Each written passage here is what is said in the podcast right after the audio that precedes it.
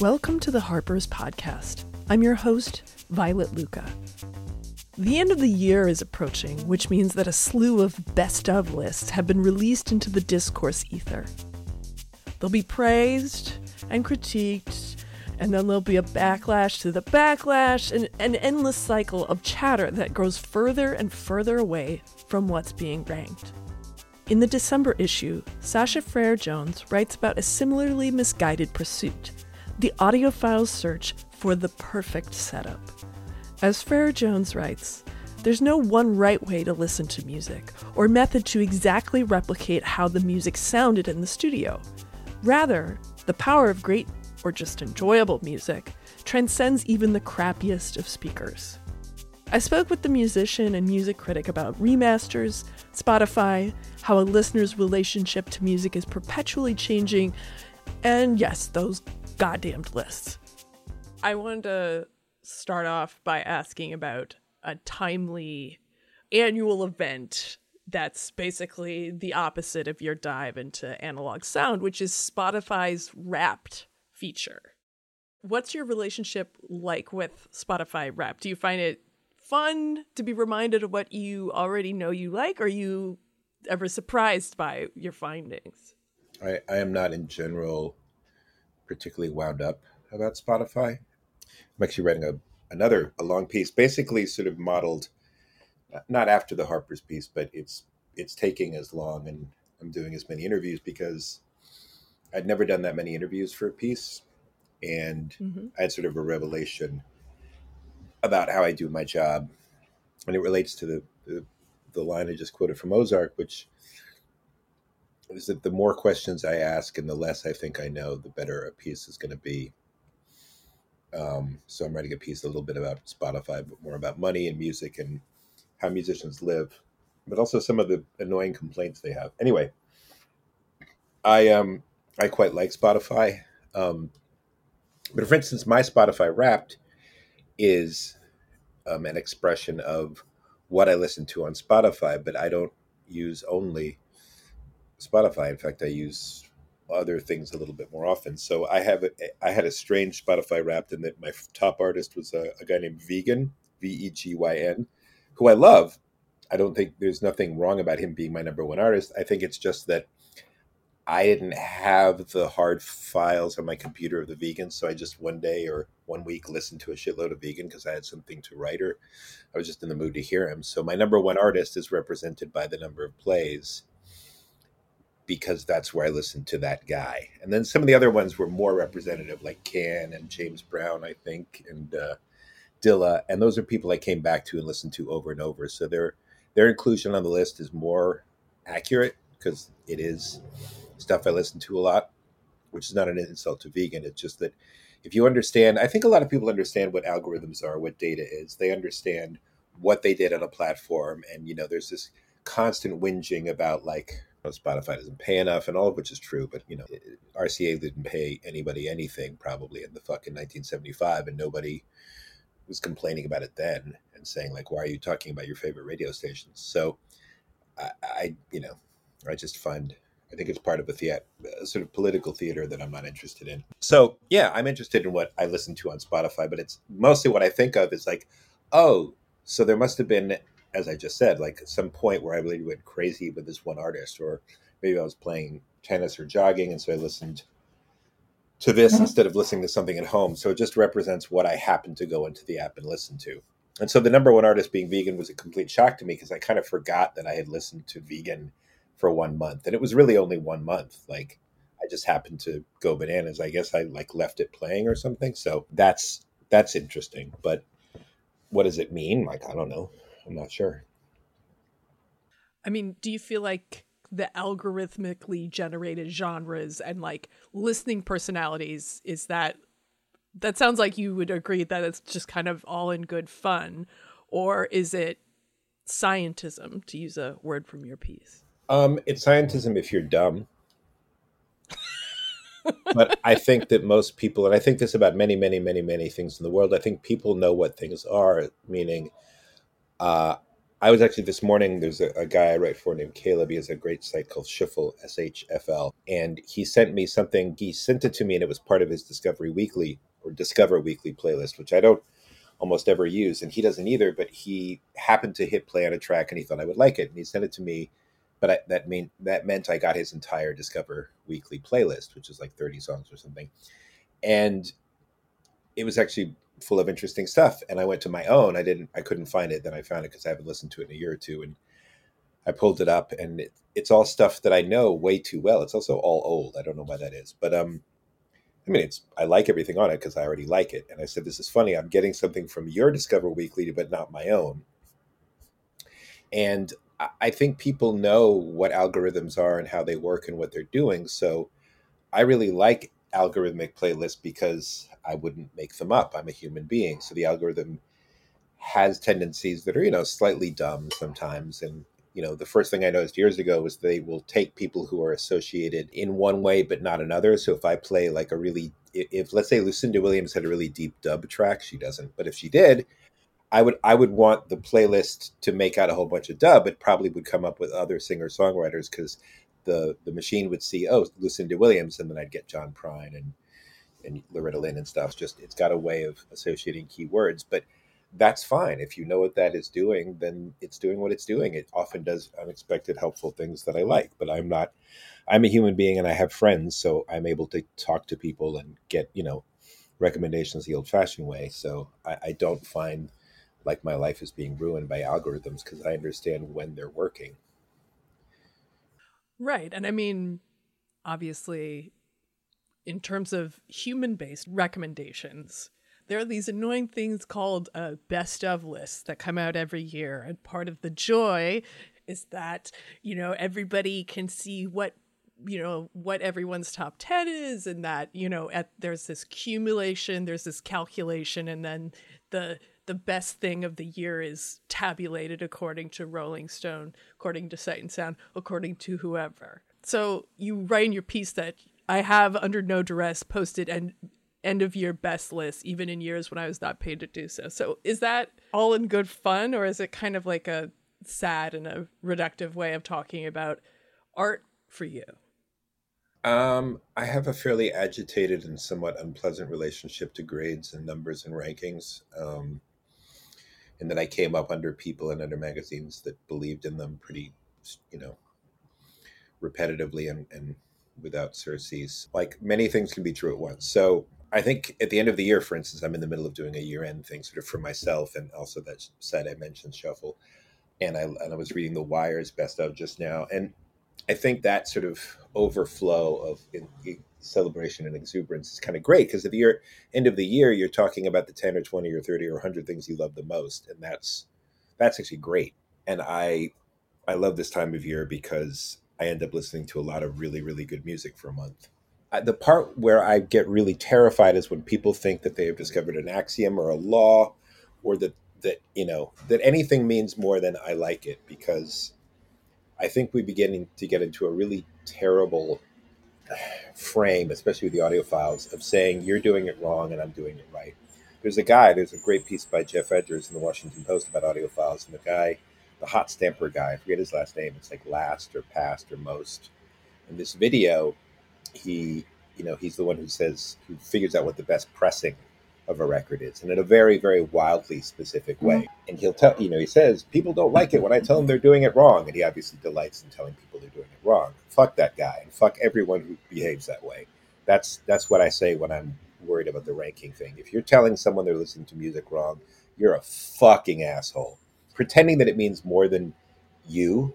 I mean, this is the, the scientism move that I think is part of a genuinely harmful trend in, in many cultures. And this is this part is more serious is trying to use scientific terms and language to sort of oppress other people and their tastes and their inclinations when really all you have is you like it. Like these guys with these big speakers and whatnot and which are you know all fairly beautiful sounding. One of these guys in the piece i'm going to try to curse less um was, no please.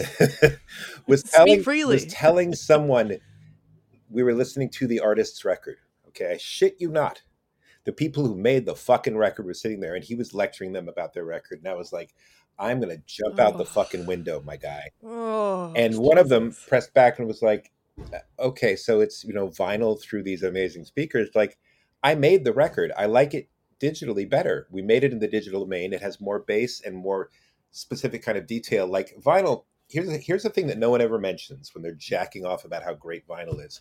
Vinyl is such a weird fucking system of reproducing Yes. sound that you have to take the bass out and put it back in.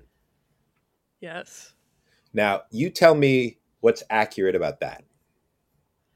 It's not accurate. It's- It's, a way of doing things that's very pleasant and it lasts. You know, Albini, Steve Albini's comment about it is is is is something that I think is hard to argue with, which is that it lasts longer. Like a vinyl record will last through things in a way that digital media don't, and I think that's one aspect of it that's worth paying attention to because especially as you move on in, into an archival sort of practice, which happen you can happen to your own band. My band is reissuing a bunch of records right now with the, Numero Group, our entire catalog. There is a pretty good chance that at one point, at some point, that is, one of the things we're trying to reissue will be available to us only as a vinyl record.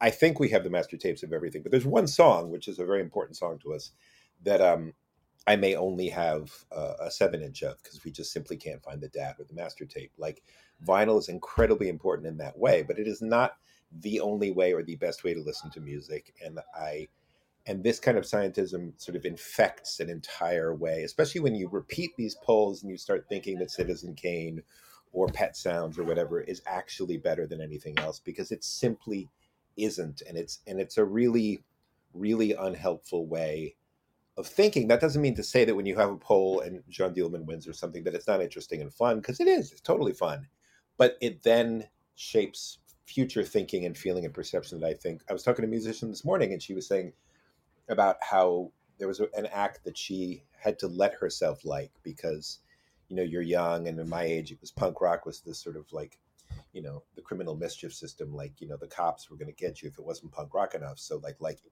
liking yes or king crimson or celine dion like that wasn't cool you weren't supposed to and like that kind of thing it's a shaming mechanism it's not anything other than a punitive anti-intellectual position disguising itself as an intellectual position because there there is nothing behind that wall. There is no number one. I mean, come on. Right. Like if it's Christmas time and all my family's over, I don't want to fucking watch Chantal Akerman. I want to put on Die Hard. I'm sorry, Chantal. I love you. I just, I just, I just sang your praises in my newsletter, but I don't want to watch Jeanne Dielman, da da da da, Bruxelles, whatever the fuck it is, when my family is over and we want to watch a Christmas movie. And that doesn't mean that I don't love that movie, and it doesn't mean that I don't also love Die Hard. Like I think, I think the time for polls, in some ways, is over. Um, Yeah. now, obviously, you could come back and say, "Wait a minute, it's like a huge feminist victory to have Jeanne Dielman win the Sight and Sound poll." Absolutely. Again, see previous paragraph. Many things can be true at the same time. It's fun to have a poll. It also gives us brainworms and makes us think that there are actually best things, and there is no best art. And it's a really, really terrible tendency. And people waste years of their lives pretending that things are better than other things, and they simply aren't. How many times in my life have I heard Sergeant Pepper come on and being like, "Oh, this fucking record! Like, I don't want to hear a French horn. I don't want to hear about a meter maid. I don't want to know what happened with your breakfast this morning. Like, this isn't helping me. I don't. I don't care. I don't want this. I'm trying to dance. I'm trying to cry. I'm trying to do something else. I'm trying to get laid. I don't want to hear a day in the life. Shut the fuck up." Yeah. So, like, and No, I, I'm I- just I- sorry. Go on.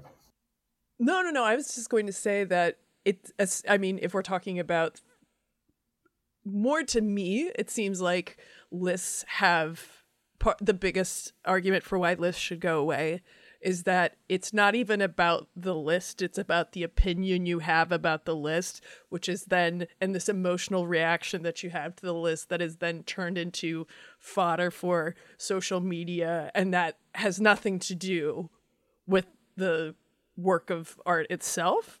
And and you know i mean to paraphrase Tom Scharpling sports teams you have you have them do a match you go through a bracket there's the best one of the year you cannot do this with art. Like it just does not work. And what you're saying is so true. It's just like when when you when you're not in the mood for something, it doesn't mean that it's bad.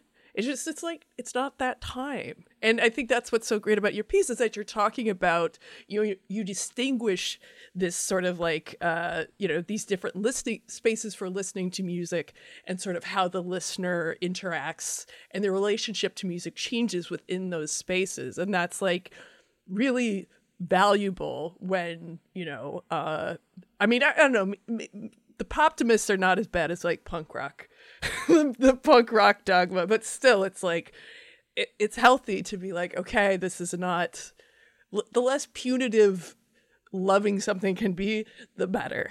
Right absolutely and i think i mean two things pop to mind. One is that these so these these fellas even the hot stamper fella who who who tracks the best pressings even through the terrible video compression of the web when he does a shootout with the writer and he's like and they listen blind to some stuff and here's the best one even through the little you know computer speaker you can hear that the one that he loves does sound better.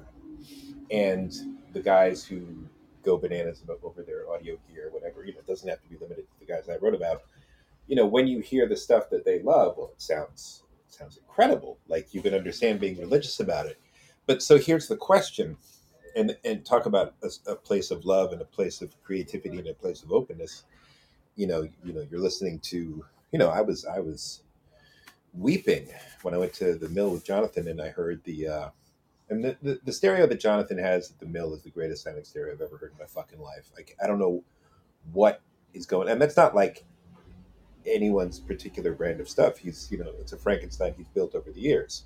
I think it's largely RCA gear.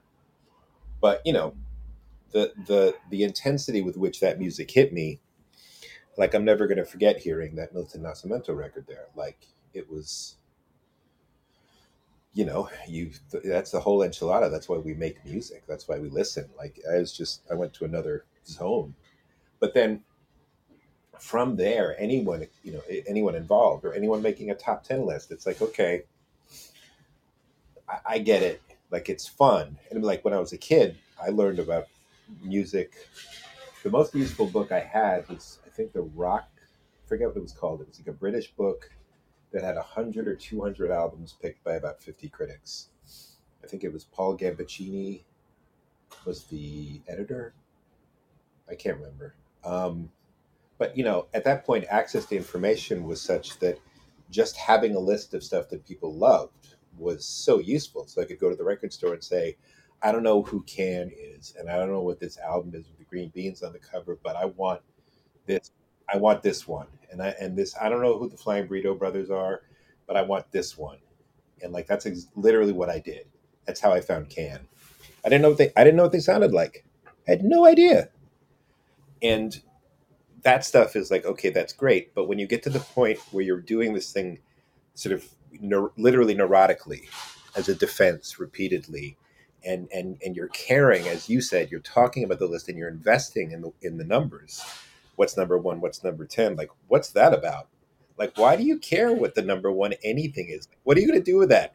Are you going to set up a checkpoint like the cops at the Williamsburg Bridge? Like what are you going to do? What what are you going to do with that information? Why are you so invested in that because then it becomes creepy. Like when it's a conversation we're talking about what we love and why we love it that's one thing. But when we're invested in the outcome like it's a fucking basketball game like then you've lost your mind. And then you're just then you're because it's art it's not basketball there's not a unit there's not a, an agreed unit of measurement in art in basketball this the basket is here there's points there, there, you're this many feet away we draw a line outside that line is three points like there is an agreed metric. There is none of that in art, nor should there be. So, like, what the fuck are you doing with the numbers, my guy? Like, what are you what are you going for? What are we what are we doing? well, here? somebody the wrong per somebody who might be interested in music might see the list and take the wrong things away from it.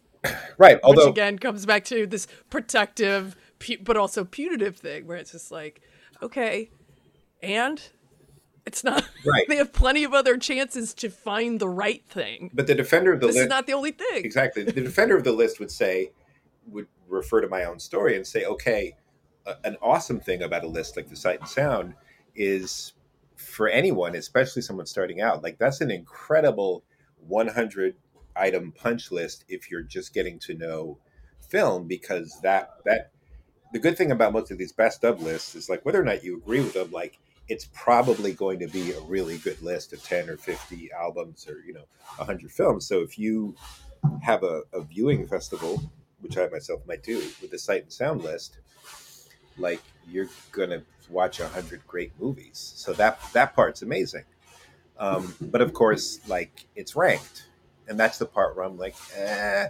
like I, I love Jeanne, i love Jeanne Dielman but like in no universe do I think that that is the best film of the last hundred years, or whatever the framing device for this poll is. And like, there is no film I would put in there. I could tell you, I could tell you by play count, like what I have watched more than anything else, and it's probably Mad Max Fury Road or Blade Runner. I'm almost sure. We keep coming back to this idea of control and, you know, I'm really struck by the lines you wrote about recording and control. You know, you write, quote, an album always feels like a rock thrown over a fence. We have an idea of where it might land because we tested it on car stereos and fancy setups and phones, but we don't really know. And that's part of why we do it. And is obsessing over sound quality working against the whole project of music making, which is, you know, expressing is which is all about expression and spontaneity. Problems there is that audiophiles think that there is an album and a recording artist knows that there is no album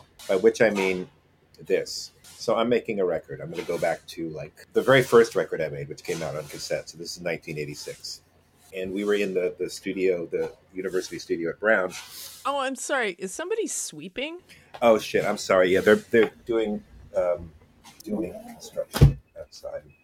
Sorry. Okay. Well, if it's a problem, I can I can move the computer in the back where there is. Uh, yeah, maybe move it. Actually, yeah. let's, yeah, let's, let's move that. it a little bit. Let's do that. Safe. Let's do that. Cause... Let's get the highest quality. Yes. Speaking of. Yes. See, I say I don't have a fetish, and then I do have a fetish. I say I don't have preferences, and then I do have preferences. I'm a big phony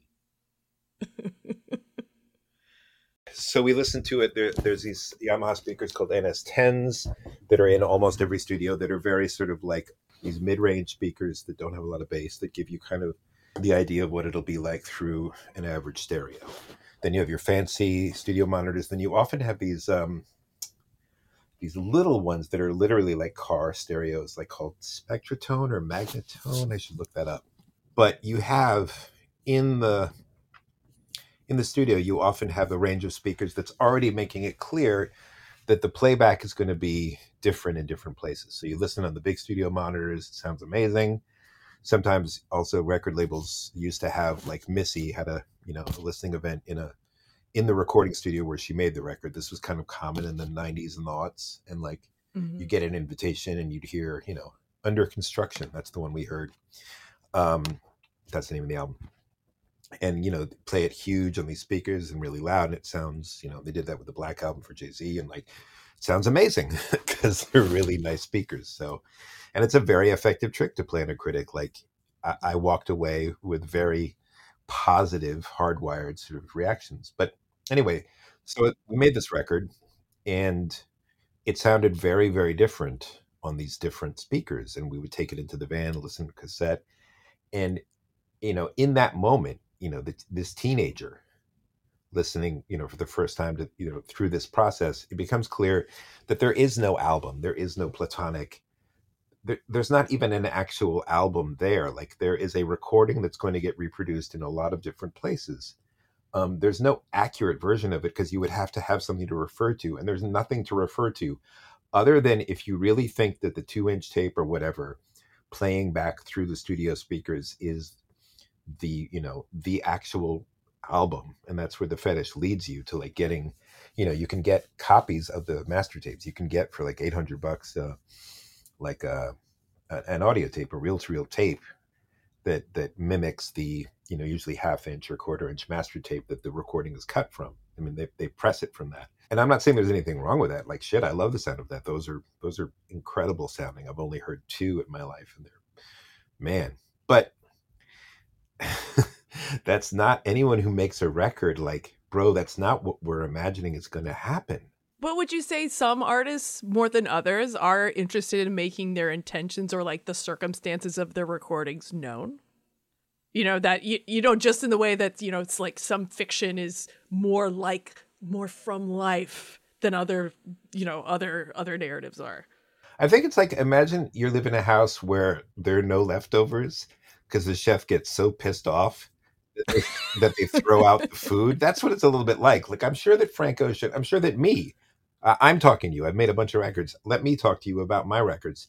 Yes, I, I am in the process right now of revisiting master tapes, and I think it's I think it's amazing when I hear them close to how it was in the studio when we made them because they sound really good. We we worked really really fucking hard to make them sound good, but we did that in part because they're going to bounce around the world. They're going to be played in different places. Like there's so many different kinds of information. Like I remember a writer, I forget who it was, talking about like when you're you're in a car car and the and the car radio doesn't work and and and, and one of the speakers isn't isn't attached and you hear part of the recording louder so you hear like satisfaction but all you hear is like like one drum and like one guitar because they're you know they're not in the other channel like well eh, well isn't isn't that how eno came up with here come the warm jets? Because he had like put on harpsichord music and his his stereo was like fucked up so he only heard like the wrong parts of the the quote unquote the wrong parts of the music. I think that's the story perhaps slightly mangled by the telephone game of how he of how he came up unless he did this twice but he came how he came up with allegedly with ambient music was that he and I think it was actually discreet music is the first one he made is that he was playing he had broken his leg or his arm and he was in or, yes. and he was in bed or on, a, on the couch and the music was really really really soft.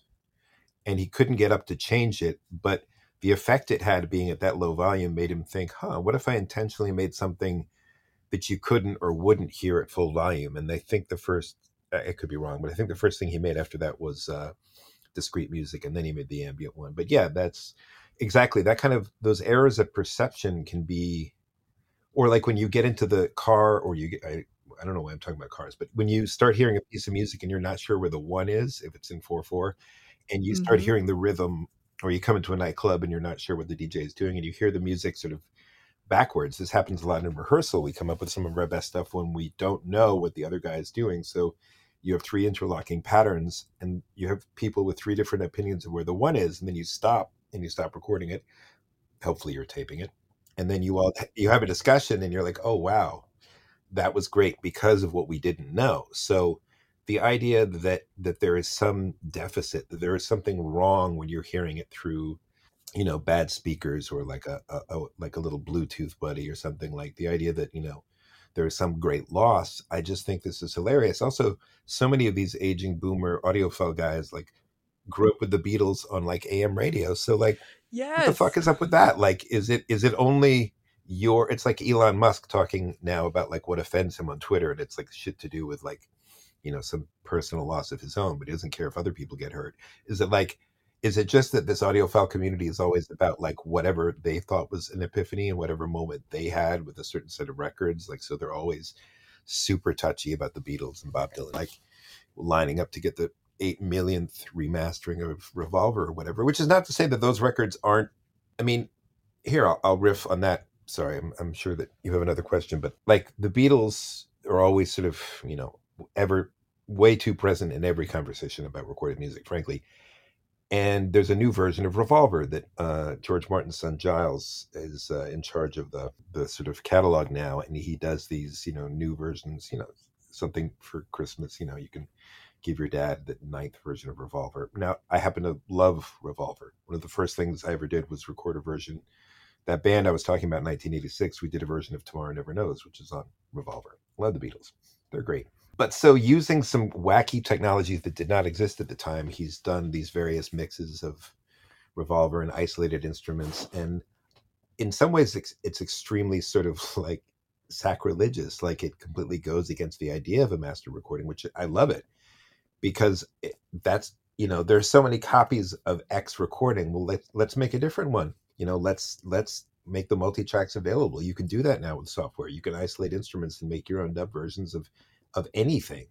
And I think that's fantastic. And this is where we get into the area, I think, of fetish, which is what this is about. Like repetition repetition based on a pre-existing um, impression not actually being open to the current moment but the fetish is reproducing like an addiction it's reproducing an original sensation or you're trying to which is why people get insane about like i need to hear this record in the best possible fidelity and it's like my guy you've you've heard it like you've had that experience. Don't you want to have a different experience? Like why do you think you're going to have that experience again? Why do you want to have that experience better? Like why do you care about how much more detail there is in kind of blue that you've never heard? Like uh, uh, that's that see that's getting into just purely neurotic um, relationships to art which i think you know are you know we don't hate people we just hate their defenses right? So like there's nothing wrong with that at some level but when it becomes a list when it becomes a rank when it becomes something that is essentially an urge masquerading as an idea then i think we're wasting each other's time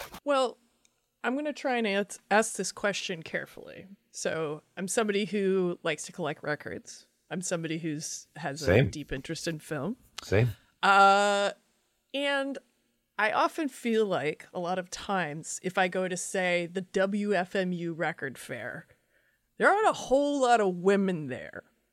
oh no they're not Then no, they're not. Uh, and if I happen to go to a rep screening, not a whole lot of women there. And when people are arguing about the list and the people who seem to get most excited about the list, it's not women. Do you feel like this particular sort of obsession with ranking and all this all this stuff we're talking about, and even gear itself, is one of the one of the great shows of past ten years being Jon Glaser loves gear. Do you feel like it has something? There's something kind of masculine perhaps about this or there's something there's some particular sort of mania when again i don't i don't want to be like lacanian i don't want to be a TERF i don't want to be reductionist however do you feel like there's a certain tendency perhaps in these behaviors that has something to do with the male psyche or how men are socialized Boy, did you come to the right place. Um, hey, my wife is an analyst and she's reading Darian Leaders, so be as Lacanian as you want. oh Um, right um, I, this is a true story. I did not understand the term mansplaining until I wrote this article. Um, because I had never been held hostage in that way. Uh, there was a point at which, and I'm going to come around because this is sort of a complicated answer. Um, I mean, the short answer is yes. That's sh- as short as I can make it. One word, yes. Um, but there was a guy. I, I actually don't want to air him out because I, I really liked him. It was, it was a topic, and there was sort of like a, a sub a sub question, and then my main question. The sub question had to do with something that he actually lectured on, and he basically lectured for me for an hour and in while he was doing it i was saying like my guy i have x amount of time. My main question was about something else to do with with um uh what do you call it? Um uh acousticians type stuff like the, the the way that sound reflects in a room. And he just gave me a, a related actually really interesting lecture. I mean I, I was like now i know what it's like to go on a tinder date. Like i get it. Like and I and I never actually ended up being on the dating apps, but I I you know my friends tell me mostly women tell me these stories, and I'm like, oh, okay, so this is what it's like, because I, it's not all bad. This guy was excited. He knows a lot. It was really interesting. In some way, there's a real tenderness and a vulnerability in enthusiasm, right? absolutely But what I, I can't stop saying my guy, but my guy, like there are two of us here. Like, what are you doing? And also, like, and I'm sure a lot of women have this feeling, which gets to the sort of another thing I want to say as I am mansplaining, mansplaining to you. The like, we both care about the same thing, and and, and I'll raise my Yeah. hand and say, I know the thing that you're saying now. I know. I actually know this, and I, I know women, you know, have had that feeling a million, million times. It's like you're not even explaining something to me I don't know. I do know this. We can skip this and go on to another. Nope, nope. Here we go. Here we go. Now we're Mhm. talking about this this part of it, and and like, it's very dispiriting. And the weird thing is, here you are. You like all these things, and then you get, and then you got to step back and say, we're talking about music, not something weird. Music talking about music. how the fuck did music become this thing that like we're hearing so much from white men about? Like that's weird. That's not what music is. That's not who makes it, who it appeals to. That's like, how did this happen? Mm-hmm. How is it that I'm, I, you know, I looked at, I said, I said to somebody at one point, I was like, I've never, I've talked to, I'm a white man. I've talked to many white men. There are many articles I've done where like it's largely white dudes, but I have never seen anything like audio file culture. Like Mm. there is, it is no, nothing but white men, nothing. But he, you know what? It was wacky, and this there was a ton of shit that got cut, but there was an entire section about Apple Audio and spatial audio that we had to cut, and there was a and there was a whole section with the academics. Now the academics are not all white men. In fact, kind of the opposite in a great way. Like Garcia Zunia, and there are all these other people who are not white men. In fact, I think there are more women in the field of sort of sound studies than than men at this point, or it certainly seemed that way. Like I talked to a hugely diverse range of people who are practitioners and sound artists and um, like Shiva Feshareki. Like it's a totally wild scene when when you get out of audiophilia. And you know, and audiophiles are are generally not people who make stuff. The academics and the theorists and the artists are generally people who do two or three things at once. They all most of them make the stuff. So the audiophiles are especially weird when you when like I was telling you about someone who's never made a record lecturing me about rec- recording studios. Mind blowing. Like it's it's extra weird if you get beyond the gender and the race stuff and you start looking at the fact like wait a minute these people don't even fucking make records why the fuck am i listening to somebody who's never been in a recording studio? And and almost to a person or i can say in this case to a man they haven't made records. They don't play instruments. They don't know what the fuck they're talking about which i think is where some of the ferocity of their opinion comes from is its insecurity. They really know Mm. they know that they don't know what they're talking about. They don't know what they're talking about. I'm here to tell you sorry fellas but like these guys really don't what they know is the stuff that plays records. They have childlike in many cases childlike conceptions of how records are made. Literally like a dumb kid staring at the tv Yeah. and like it blew me away how many times I, w- I would you know someone would explain beautifully and this gets back to the sort of being on the tinder date like they will explain beautifully how electricity works how a diaphragm moves how a what a transducer is all this shit what venting means and then they started talking about a recording process and i was like you actually think the elvis presley records were made like at carnegie hall bro they were made in a closet you fucking moron it doesn't matter where you make a record, especially if you're using close miking. Like any place can sound good until you actually. This is why we have to begin the day saying we don't know anything. Like I don't know shit about fuck. You go. One of the records that I made that, that has ended up being you know noticed more than any others is, is St. Elmo's Fire cover we did with Stereolab. The Southern Recording Studios. It's it's Southern is the label and Southern is the recording studio in North London. Like it's covered with orange carpet. Like it- you, if you walked into it and you were like, "Oh, this isn't flash enough," like because it doesn't look like much, like that's what you would think. But it it it does a it does a really nice thing to sound. It deadens a whole lot of things, but it brings out certain other, you know, it just works because that's what recording studios are like. Like you don't know until you set up the mics and you set up a certain band with a certain engineer. You don't know. You don't know. Yeah, I mean, but to defend, and God help me for trying to defend people like this, but I mean, you, you, you, I think you rightly point out that this is coming from a place of insecurity and not knowing and Right. feeling that I've, I've read enough and therefore I know. Right. But you don't need, you don't need to know how a record is No, made to absolutely not. appreciate it. Absolutely not. and it's no. just and it's this totally like added on level of uh justification again for why I like something the way I do.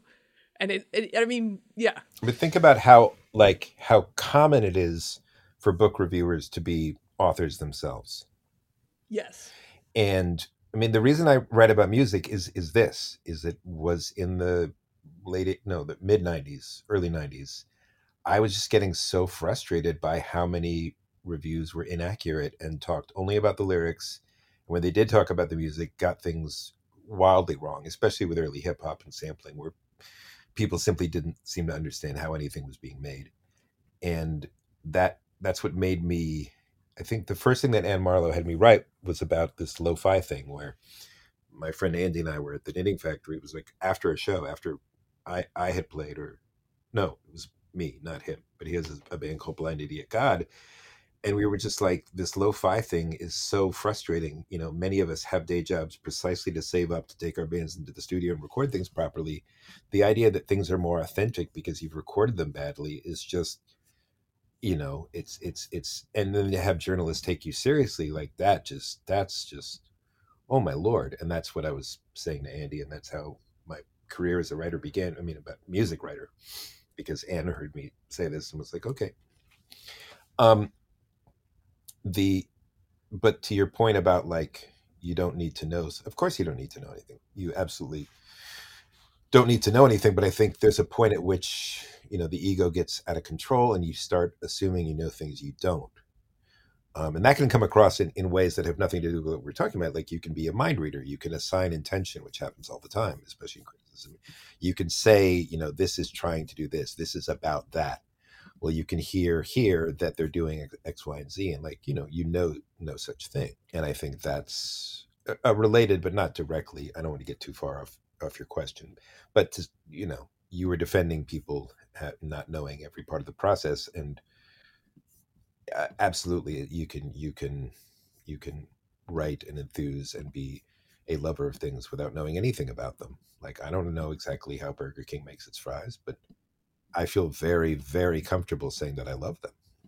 Yes don't write a little fan fiction about them based on your previous potato experience.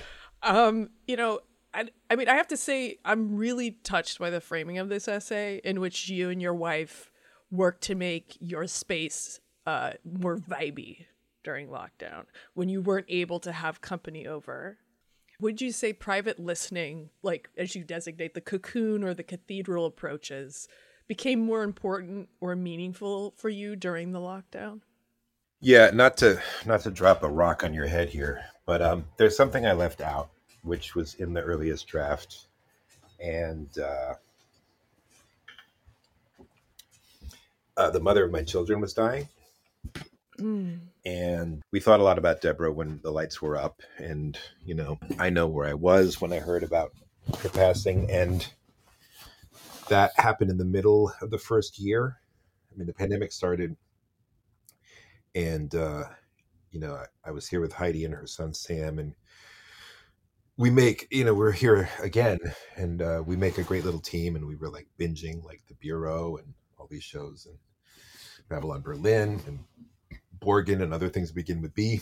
And and she got the diagnosis in july and she passed in uh, january of 2021 so it was uh that was the real framing event. Um but I took it out because I was like, this is this is it's too it's too big, it's too much. It also felt wrong. It felt exploitative to leave it in. Um, I just didn't want. I don't know, because at some level it didn't really relate. Um, but it was along with the pandemic. It was what made us. You know, it drove us to like the space needed to be positive for my sons for for although we weren't seeing them because of the lockdown and then when she got sick they stayed you know to take care of her so i didn't see them um actually until after she had died um no that's not true i saw them right before she died. Um but mostly they were in connecticut if they went to connecticut to to her folks house to just sort of ride out the pandemic and then she got sick. Um so that's where they were with her um so yeah there was you know there was this framing of of of illness and death and dying and uh I, I needed I needed something to go right. I mean, it's funny. Since I took it out, I sort of put it out of my mind. But the need to have a positive space was pretty fucking real, you know.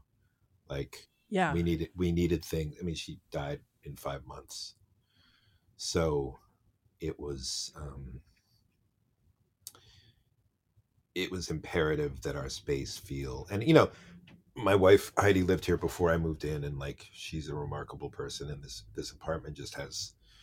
Uh, it just has great energy. I don't know where it comes from. I mean, probably Heidi, but and her kids, but we all we all kind of acknowledge that you know there's there's a certain kind of spiritual energy at play in certain spaces, um, and you know we don't know why we love them so much. Like the the Stone, the the live music space that used to be down on First and C, like this funny little corner, you know, cramped like former, I think it was a bodega or something, and it got turned into a music venue, and it's like at, at every convenient, you know, in respect to convenience and sort of um, sight lines and everything, it's a disaster.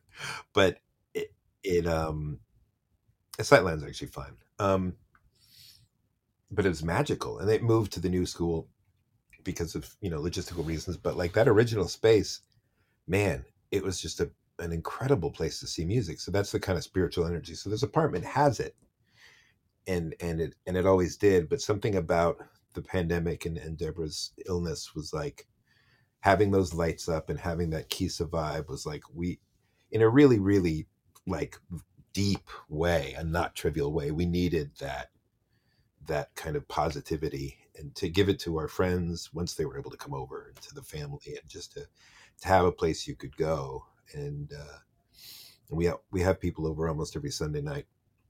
And uh, you know they remark on it. They say oh wow you know this place feels great. And and it's nice to feel like you have an actual haven. Like it has to be a space that that is positive and nurturing. And you know also like i i I, I am a, I'm a sober alcoholic. I'm constantly doing you know AA meetings on Zoom, and like I like it to look nice behind me, and you know to make people feel good, and like I don't want anyone to be like I don't know freaked out. So in the early pandemic when that stuff was really sort of vital and you know everyone was getting on zoom and being like ah, how the fuck do we do this how do we move the meeting from you know a room which is so important you know people call it the rooms like it's very important mm-hmm. and i think aa doubled in size during the pandemic i don't i don't know exactly but it's been well substance abuse like skyrocketed it did but also like all these people my god i mean there are people in my i started a meeting of my own and like there are people I know who a lot of people I know at this point. I mean, I don't know, 20 people who, you know, have only ever been sober since the pandemic, mostly on Zoom. I know people. Wow. I know people with you know two or three years of sobriety who have never been to a, a physical meeting. Like it's remarkable, and all these people would say, like, "Yeah, I live in you know a, a place where there are no meetings. I live like miles away from a city. Like, mm-hmm. it's fantastic." I think I mean, because because the program is anonymous, it's it, and and we're not supposed to do these things. I don't know how to write about it, but I or even how to research it. But I think I think something really beautiful. This is way off the topic, but I think something really beautiful happened during the pandemic, which a lot of people within AA are extremely resistant to because people are constantly sharing in meetings about how much they hate Zoom. Because like you get back to an in person meeting and it's amazing. Like I love in person meetings, but I, I, it feels like we're, what we're talking about. I want things, two thing, two things to be true at once, and for that to be a thing you can express because, like, they're both amazing. And yeah. I think that the introduction of Zoom into AA, not, not, that this has anything to do with what we're talking about, is well, it does, but it does. It's about a question about spaces, right? And where you can receive and be at a certain place and feel a certain thing and feel safe, yeah. or receptive to certain things. Like that's, you know, well, that, that's that's what you know. I feel like more than perhaps more than antibiotics, the fact that we all, or most people, can be inside and be warm and not, you know, like be, just comfort, basic comfort. It's so, it's it's very taken for granted. And even if it can be achieved on something as horrendous as Zoom, right, it's it's a good thing. Absolutely. well, in some ways, I didn't think about it until now, but th- it is exactly what we're talking about. In that we're talking about what's better or worse and things that are spiritually important. So I was in a, a physical meeting recently where um, I'm afraid that I'm violating all of the principles of the program talking about this, but I'm not mentioning any names. And I'm not even telling which meeting it was, but like five different people shared about how much they hated Zoom. Hmm. And I was like, okay, I get it. Like I would, I would rather be in a physical meeting myself, but you know, it almost, it almost begins to feel like an audio. These also were all men. Um, Mm. It begins to feel like an audiophile discussion because, like, okay, okay, but why do you want to, as we say, as as we say in, in early parenthood, like, I don't want to yuck somebody's yums. Like, why are you bothering to share that you don't like Zoom meetings? Like, many people, of course, because of illness, can't go to a physical meeting. Um, and a lot of people who are uncomfortable in physical spaces love going to meetings on Zoom. I, there are a bunch of Yeah. meetings that I really like on Zoom. My my meeting, the one that I helped start, like we don't have a physical meeting. It's all it's like people in seven different states, um, and it's been an incredibly important meeting uh, for you know a little tiny group of us. So I, think that gets to in some ways that same sort of male. It's the control part that I think freaks us out. Like, why are you Mhm. so fucking invested in telling me I'm doing it wrong? Like, I really, I want you to go if if you don't mind me being a little bit lectury. Like, go to this Washington I'll allow it. Thank you. No, because no, you mean you're asking me for the piece, so it's uh, it's the Washington Post piece is actually really interesting. I don't know if you've read it, but like it came out right before our piece. I'll say our Mm. because you know solidarity, Team Harper's, but like it's very similar in that like he must have been working on it at the same time. It's it actually has all it's like six or seven sections, and he has the sections that we got rid of. Like we had a vinyl section we got rid of, and a spatial audio section. I I don't remember if he had that, but like it's really similar, and it's very big, and like longer than our piece, and it's like it's very well done. And he's dealing with a lot of the same figures. And anyway, the video with this hot stamper guy, like the relish which with which he says, like, I tell people they're doing it wrong. And like, you know, he fancies himself a bad hombre. And like, you know, okay, fella. but but but that's it- it's it's funny, but then it's not funny, you know? Like Yeah. when we're when It's off-putting. especially like in the in the context of recovery like you know bill himself would curse you for for you know discouraging someone else's sobriety like it doesn't fucking matter how you do it like you do it on zoom you do it in person like bro stay sober hit a meeting like and with Yeah. music i think music is sort of the same thing i made that point about like the audiophiles have this sort of weird language in which it, they make music sound so fragile like no you're not really going to get it unless you listen to on you know on this zeloton whatever the fuck. And like, that's the opposite of music, my guy. Like music in its shittiest version through a thumbnail speaker on top of my stove, you know, in a silent way is going to make me cry. Like, I don't need the music doesn't need your fancy speakers. Like you're you're the you're the least essential thing here. Like you're not the essential thing. You're the least essential thing in this chain. We can listen to this music on any system and it will do the work.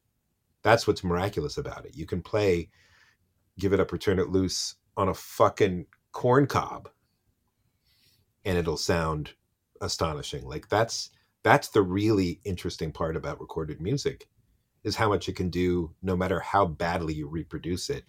It will still just blow your mind because there's spiritual energy in that music and and and that spiritual energy is not going to be diminished by some weird playback system. Absolutely.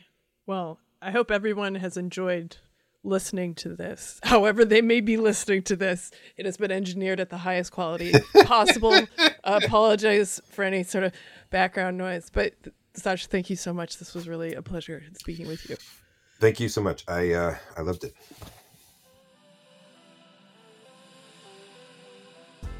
You've been listening to the Harper's Magazine podcast, produced by Violet Lucca and Madeline Crum, with production assistance by Ian Montagani. The music is Cut and Shoot by Febrifuge. Harper's Magazine is the oldest general interest monthly in America, exploring the issues that drive our national conversation through long-form narrative journalism and essays. To get 12 issues for $21.97, visit harpers.org/save.